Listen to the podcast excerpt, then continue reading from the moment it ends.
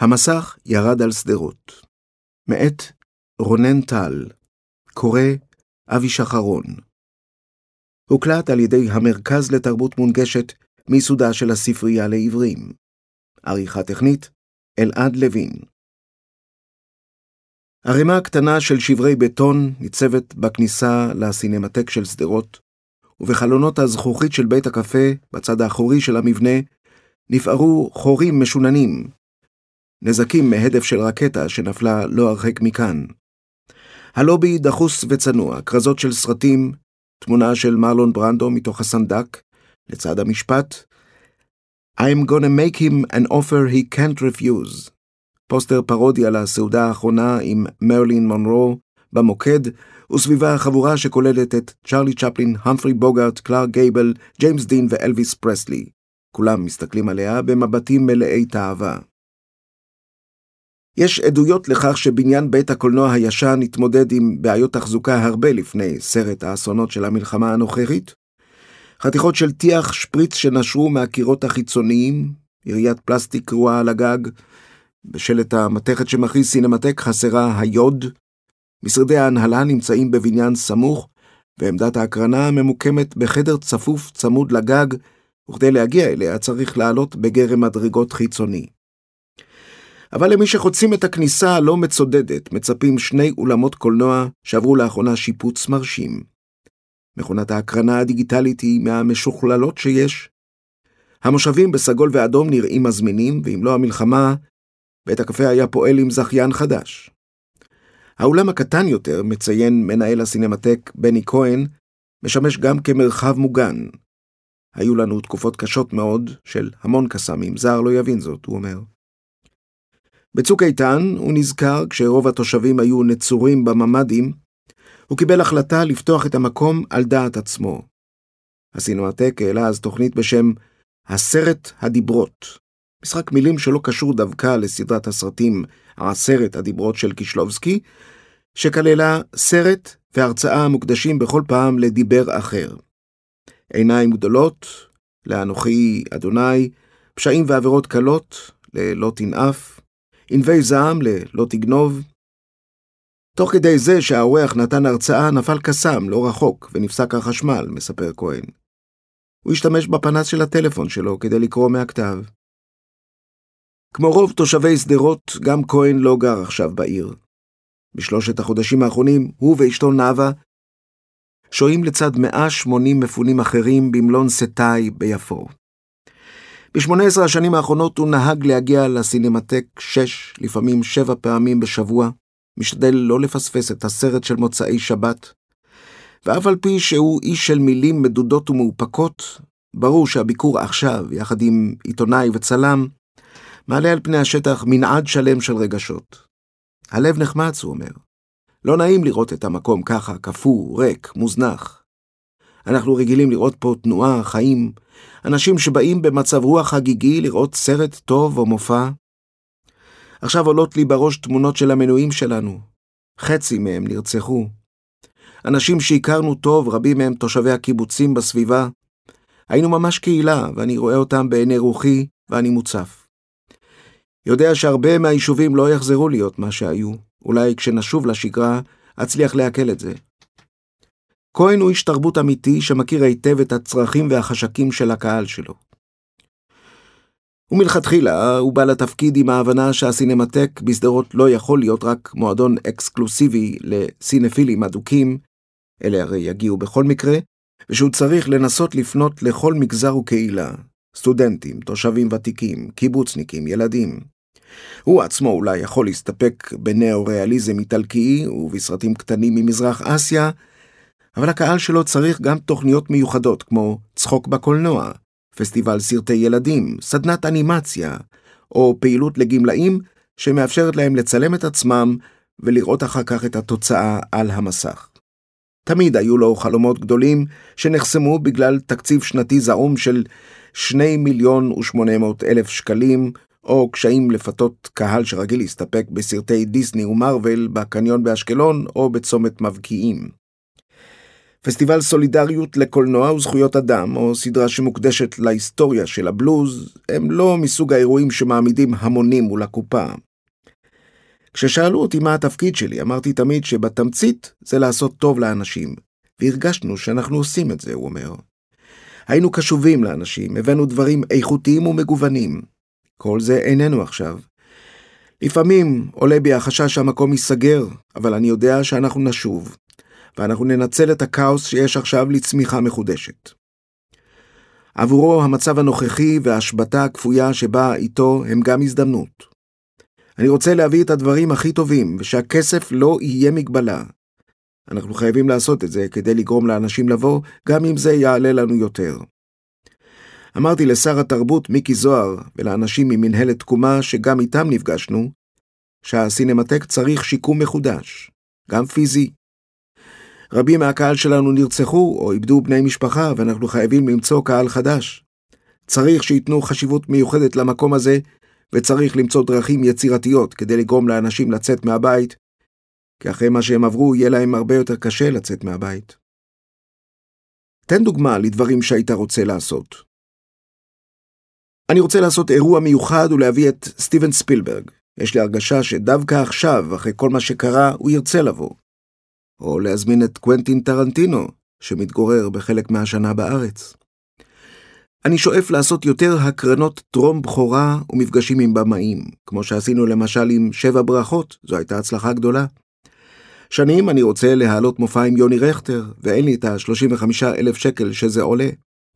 אנחנו עושים הרי דבר טוב, מביאים תרבות לאנשים, נמאס לי כל הזמן לחשוב כמו אני.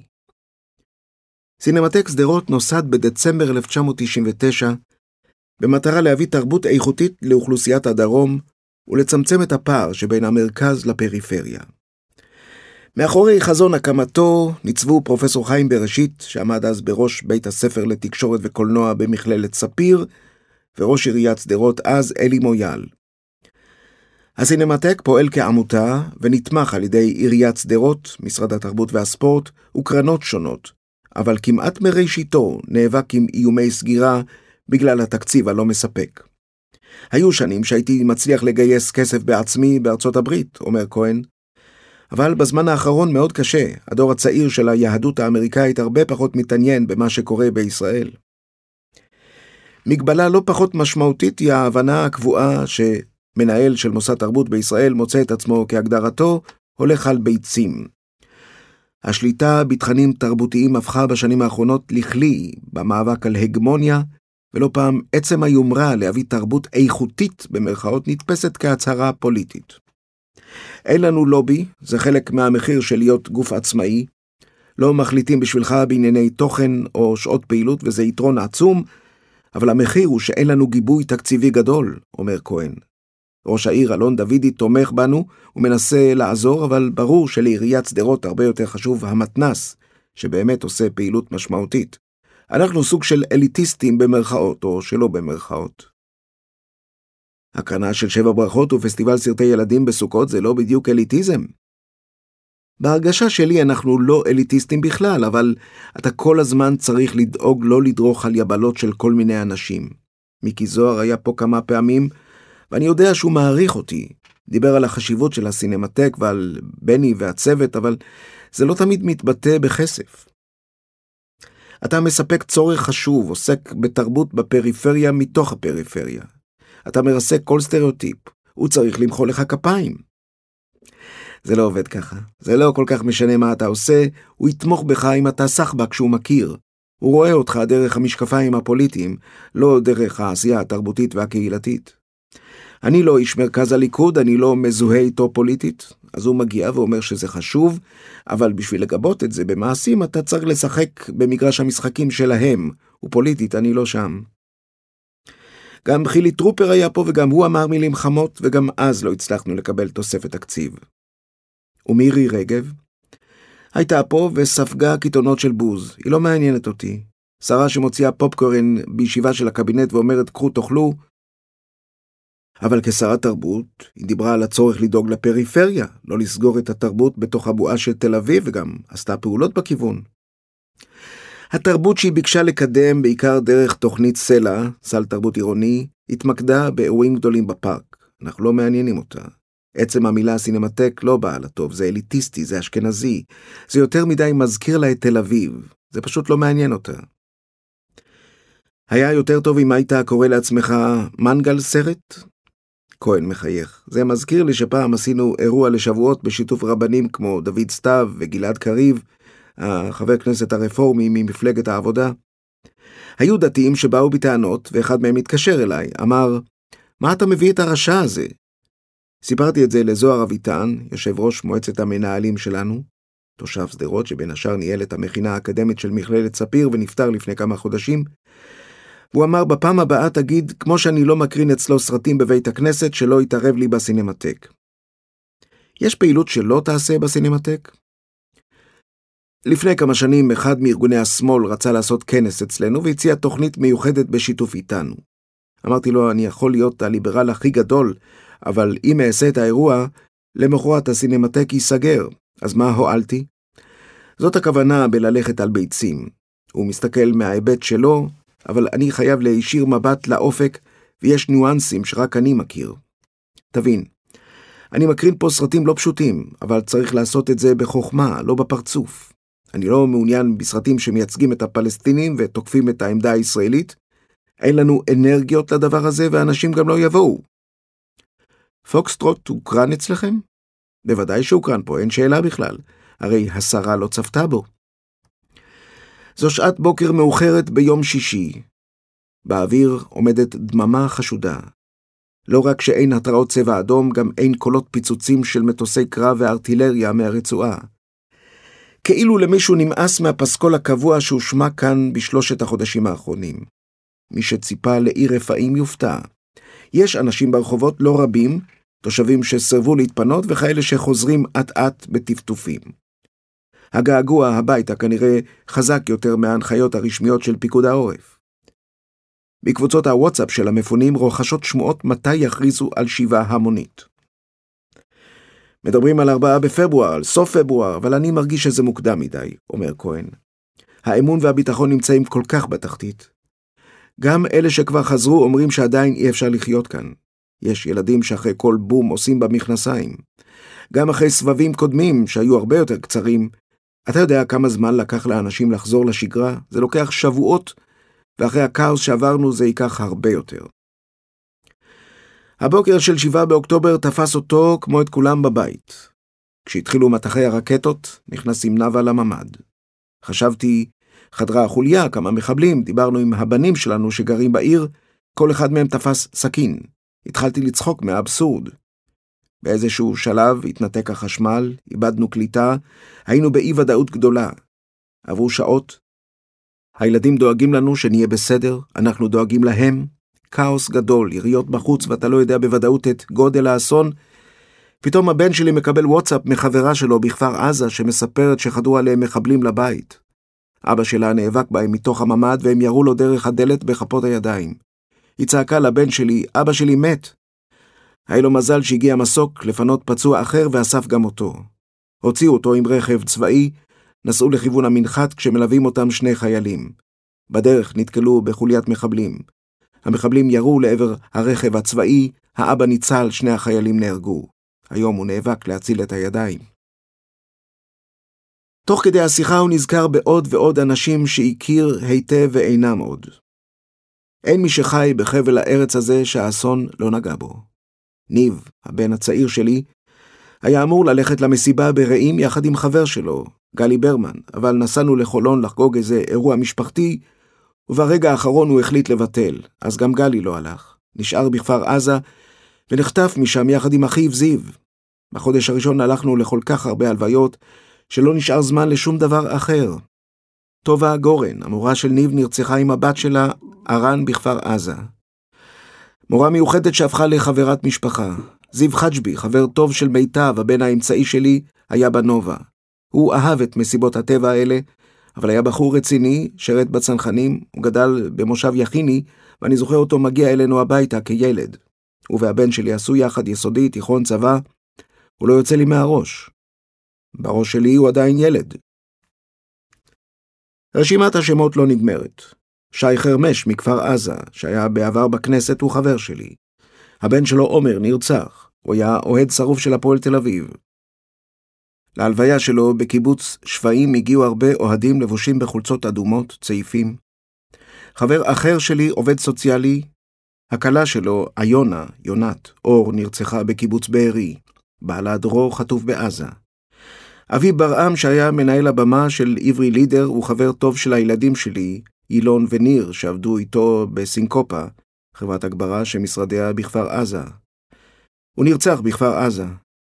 חברה שלנו, אילנית סוויסה, מחזאית ובמאית, סיפרה איך המחבלים רצחו את המשפחה שגרה בבית שלפניה והיא כבר חיכתה לסוף, אבל משום מה הם דילגו על הבית שלה, והלכו לבית הבא בתור ורצחו שם. היינו בהלוויות של כולם. גורמים שונים בפוליטיקה ובתקשורת הישראלית ניסו במשך שנים להדגיש את כל מה שמפריד בין שדרות ואופקים לקיבוצים בעוטף, לתאר את היחסים בין שתי האוכלוסיות במונחים של ניכור ושנאה, התנשאות ומאבקים על שליטה. מחבלי חמאס, כך נראה, לא התחשבו במיוחד בפלגנות הסוציולוגית הזאת וטבחו בכולם. האסון הוא גדול, גם באופקים ובשדרות, אבל אם אני מרשה לעצמי להיות קצת ציני ולעשות דירוג של אסונות, אז האסון של כפר עזה, ניר עוז ובארי הרבה יותר נורא, אומר כהן. גם אצלנו נהרגו עשרות אזרחים, גם אנחנו שמענו יריות מחוץ לבתים, אבל אנחנו עיר של 30 אלף תושבים שנהרגו בה כמה עשרות בני אדם, זה כואב מאוד, אבל אני מנסה לדמיין מה החבר'ה בקיבוצים עברו. תחשוב על מאות מחבלים שיורים וצועקים בערבית במקום שהוא קטן יחסית. האסון שלהם יותר גדול, זה ברור. כהן בן 59 נולד בשדרות. הרביעי מבין תשעה ילדים להורים שעלו ממרוקו, גם אשתו נאוה, סמנכ"לית לענייני כספים במתנס המקומי, היא בת העיר והבנים הבוגרים שלהם גרים במקום. אביו של כהן היה רב, ובין האחים שלו יש שמקפידים על אורח חיים דתי ויש שלא. הגישה בבית הייתה פתוחה, הוא אומר. בשבת בבוקר הולכים לבית הכנסת, ואחר כך נוסעים עם האוטו למשחק של הפועל באר שבע, או שבשישי בערב הולכים לתפילת ערבית, וחוזרים לראות סרט ערבי בטלוויזיה. זאת הייתה יהדות גמישה, וזה היה היופי שבה. בכלל, לא כל דבר צריך להגדיר. טראומת ההגירה שעברו רוב העולים מצפון אפריקה לא פסחה על משפחת כהן. חיינו בעוני אמיתי, עוני פר אקסלנס, הוא אומר. הרבה מהעולים עבדו בקיבוצים וזוכים זלזול והתנשאות מצד המנהלים שם. אבל אם אתה הופך את החוויה של ההשפלה למקצוע, גם הנכד והנין שלך יישארו בה. אצלנו בבית לא התעסקו יותר מדי במזרחים ואשכנזים. אבא שלי היה אומר, אחינו האשכנזים נוהגים ככה ואנחנו נוהגים אחרת. אבא שלי קיים את ההלכה, שמר על צניעות, וקיבל את כולם באשר הם. הפרשת חלה, אמא שלי הייתה עופה ומפרישה חלה בשקט, בצניעות, בלי להגיד לאף אחד. היום עושים טקסים ומעלים לאינסטגרם. הרבה מהביטויים הדתיים שאתה רואה היום הם בעיניי פוזה, זה וירטואלי, זה מטריף אותי מה שקורה. זו עבודה זרה, פוזה ונראות, זה רק ויזואליה. כהן היה לעדותו תלמיד לא טוב, אבל כילד התעניין בתרבות ואומנות. היו מגיעים לכאן אירועים של אומנות לעם, פה ושם הצגה או אומן. שתיתי את זה בצמא, וככה נפקחו לי העיניים. במשך הזמן התחלתי להתנסות באומנות בעצמי, עד שבגיל 50 החלטתי להעניק לעצמי מתנה, והקמתי סטודיו לפיסול בבית. כהן התגייס לגולני וסיים מסלול מלא, כולל הדרכה. אחרי הצבא עבר לתל אביב, נשאר שלושה חודשים וחזר לשדרות. זה לא היה בשבילי. לא אהבתי את המרוץ הזה אחרי השגת דירה. לא אהבתי את ההכרח לגור עם שותפים. במקום זה מצאתי דירת רווקים בשדרות. יש מידה מסוימת של אירוניה בעובדה שבשלושת החודשים האחרונים, שבהם הוא מתגורר במלון ביפו, הוא מנצל עד תום את האפשרויות שתל אביב יכולה לתת לו, ושעליהן ויתר בצעירותו. בזמנו הפנוי הוא מטייל בסמטאות, הולך לקולנוע, משוטט בין גלריות. יש לו בית קפה קבוע שאימץ, והוא אפילו מצא סטודיו שהזמין אותו להגיע ולעשות את האומנות שלו. הפיסול מציל אותי פה, הוא אומר. לא יודע אם הייתי שורד בלעדיו. המרחק מהבית קשה, כל אחד מתגעגע לפינה שלו, אבל זו בחירה שלך אם להעסיק את עצמך בעשייה, או להעביר את השעות בלובי. במקביל, כהן יצר לעצמו מעין שגרה של עבודה. יחד עם הצוות הקטן שלו הוא מארגן הקרנות למפונים בבתי מלון. כבר בהתחלה רציתי לעשות הפעלות למפונים ולא יכולתי. בחודש הראשון הנפש לא התחברה, הוא אומר. עם הזמן התחלנו להגיע עם סרטים לבתי המלון, ים המלח, חיפה, אילת, והתברר שאנשים רוצים קולנוע, הרבה יותר מאשר מפגשים או הרצאות. זה מאפשר בריחה, זו חוויה שאתה עובר בינך לבין עצמך, בלי לחשוב על כל הדברים הנוראים שקרו. לסינמטק כהן הגיע בגיל 40 פלוס, אחרי קריירה מגוונת. הוא עבד כמדריך נוער, הקים את הסניף המקומי של אנוש, עמותה שמטפלת בנפגעי נפש. שימש כרכז תרבות ביישוב להבים, ניהל קייטנות, ניהל חבורת זמר, ארגן טקסים ואפילו שימש כזמר ליווי בהקלטות של יורם גאון. במקביל עשה תואר ראשון במנהל ומדיניות ציבורית בספיר, והמשיך לתוכנית ששילבה בין יהדות לאומנות במכון שכטר. יום אחד ראה מודעה בעיתון שחיפשה מנהל לסינמטק, והגיש מועמדות. הייתי היחיד מבין המועמדים שנשקלו שלא הגיע מתחום הקולנוע, הוא אומר. בעיר כמו שדרות אתה צריך למצוא דרכים יצירתיות לרתק את הקהל, אתה צריך להבין את הגיוון הקהילתי ולדעת איך להשתמש בעשייה תרבותית כמנוף לחיזוק הקהילה. הסינמטק בשדרות ממוקם במבנה שבו פעל בעבר קולנוע מסחרי בשם סהרה. יחד עם הבניין הגיע גם שמעון עמר, אחד הבעלים השותפים של סהרה, גם הוא יליד שדרות, שנשאר מאז כמקרין הקבוע. הקריירה שלו בתחום הקולנוע התחילה כבר בגיל 12, כשהקרין סרטים בקולנוע חן בעיר. אני כל החיים בקולנוע, אומר עמר, לא יודע משהו אחר. וכהן אומר, סינמה פרדיסו האמיתי זה הוא. למעט גיחות קצרות לביתה של בתו בקריית גת, עמר, בן 63, בחר להישאר בשדרות יחד עם הכלב המשפחתי ריו. אני לא גיבור גדול, היו לילות של פחד שלא הדלקתי את האור אפילו, אבל כשהמשפחה התפנתה, החלטתי להישאר. אין לי הסבר לזה. למה שיפנו אותי מהבית שלי? הייתי כאן כשלא היה אדם ברחוב. בימים הראשונים הייתה דממה והיה פחד. אחר כך פתחו את הסופרמרקטים והתחילו לראות אנשים ברחוב, מכוניות. עד כמה אתה רוצה לחזור לעבודה? מת לחזור, ואני מקווה שנחזור, מאמין שכן. למרות שהרבה מהקהל הפוטנציאלי שלנו נרצח, או שחטפו לו בני משפחה. מאות מנויים, האחים שלנו מבארי, ניר עוז, רעים. אז אני לא יודע איך זה ישפיע עלינו, אני גם לא יודע איך העיר הזאת תשתקם. למרות שאנשים מתחילים לחזור לחיים. הורים שיחזרו גם כשלא תהיה מלחמה, יפחדו אפילו לתת לילדים שלהם לרדת לשחק למטה. עברנו הפקרה מוחלטת. מקווה שתהיה ועדת חקירה ממלכתית שתמצה את הדין עם כולם, שכל מי שקשור ישלם בקריירה הפוליטית או הצבאית שלו, אין ברירה, אין מקום לסלחנות או להבנה. כמה המקום הזה, הסינמטק, חשוב לשדרות? תרבות היא מהנדבכים החשובים ביותר לא רק לעיר, אלא לכל העוטף. המקום הזה עובד כל השבוע, כולל שישי בצהריים ומוצאי שבת. למרות סינמה סיטי וקומפלקסים, אנשים אוהבים לבוא לפה, זו הרגשה ביתית, קולנוע של פעם. אחרי המלחמה, אחד הדברים שהכי חשוב לתת לנפש זה תרבות. זה חלק חשוב מהשיקום, אבל מה יהיה, אני לא יודע. נעשה הכל כדי לחזור, אבל בלי עזרה משמעותית אני לא יודע אם נחזיק מעמד. גם מהקורונה לקח לנו חצי שנה להתאושש, ועכשיו אני קורא שהולכים לקצץ מהתרבות 500 מיליון שקל, מה יישאר לנו? בדרך חזרה לתל אביב, כהן עושה לי סיור בעיר. בית הכנסת שניצב בסמוך לשיכון שבו גדל, ספג פגיעה ישירה והגג שלו מכוסה ביריית ברזנט לבנה.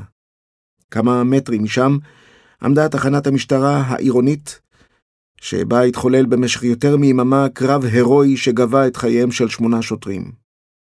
הבניין נהרס כולו מאז. מתוך האדמה במגרש הריק שבו עמד, מבצבצים מוטות ברזל שהיו חלק משלד המבנה. מישהו תלה עליהם דגלי ישראל. משפחת כהן מתגוררת בבית צמוד קרקע שעבר לאחרונה שיפוץ מקיף. הכניסה מלאה בעלים שנשרו מעץ הפקן. חתול ג'ינג'י, שגם נקרא ג'ינג'י, מתחכך בשמחה ברגליים של בעל הבית. אחד השכנים שנשאר בעיר דואג לו לאוכל בזמן שכהן ואשתו נמצאים ביפו. עיצוב הפנים מקסים ויש חצר אחורית מרווחת עם שפע של צמחייה ופינת ישיבה קטנה. ברור לגמרי למה הוא מתגעגע לחלקת גן העדן הזאת. בצד שמאל של החצר עומד הסטודיו של כהן. המדפים והקירות מלאים ביצירות שלו, פסלים בחימר עם שילובים של עץ, ברזל וחוטי נחושת, עבודות צבעוניות באפוקסי שמשווה להן חזות מבהיקה ומלוטשת, הרבה צורות אמורפיות במבנה מוערך, כמו חרוטים ששואפים להגיע לשמיים. כהן מפוכח מאוד. הוא מקווה שהאסון יחולל שינוי הכרחי, אבל לא מתפקע מעודף אופטימיות.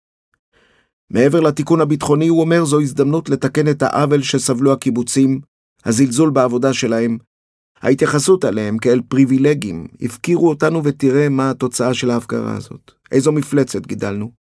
נלחמים כבר שלושה חודשים ועוד לא הגענו לאמצע הדרך. כרגע יש כעס, אבל אם יהיו בחירות בקרוב, הרבה מהאנשים בשדרות יצביעו אותו הדבר, יצביעו ביבי. אנשים חוזרים הביתה. בדרך הם שוכחים מה קרה. איך אתה מסביר לעצמך את מה שקרה באותו יום? הפשלה הזאת נולדה מהזלזול של הממשלות של ביבי, וזה חדר גם לצבא. כשאתה ראש ממשלה שאכפת לך באמת ואתה עסוק בלקדם את המדינה, זה חודר לצבא. אם אתה טוב זה חודר, ואם אתה רע זה חודר. אני לא מסיר את האחריות מהצבא, אבל הזלזול והחאפריות שהרגשנו כל השנים השתלטו גם על הצבא, אבל בראש ובראשונה זו אחריות של ביבי. אתה מאמין במיטוט החמאס? בשקט שישרור ברצועה? לא. משלים את האנשים עם ההבטחות האלה? הרי יש לנו היסטוריה של מאבקים עם ארגונים אסלאמיים, גם בלבנון וגם בשטחים וגם פה. הם הרי תמיד משתדרגים. אחרי כל מאבק כזה צץ ארגון חדש שהוא עוד יותר קיצוני, שרוצה להראות שהוא יותר לוחמני ממי שבא לפניו. גם הפעם יצוץ עוד ארגון שיהיה יותר קיצוני מחמאס. עם תפיסה כזאת, איך אתה מסוגל לחזור לפה? 22 שנים אנחנו סובלים פה מקסאמים רקטות, מגיע גל ואז יש שקט, נכנסים לשגרה ושוכחים. שכחה היא דבר טוב, עד הפעם הבאה. אחרי המלחמה הזאת יהיה רגוע יותר, אבל לא יהיה שקט. ויחסית רגוע יותר זה מספיק טוב בשבילי כרגע. בכלל, ציפיות צריכות לבוא במנות קטנות. כגודל הציפייה, גודל האכזבה. זה נכון תמיד בחיים.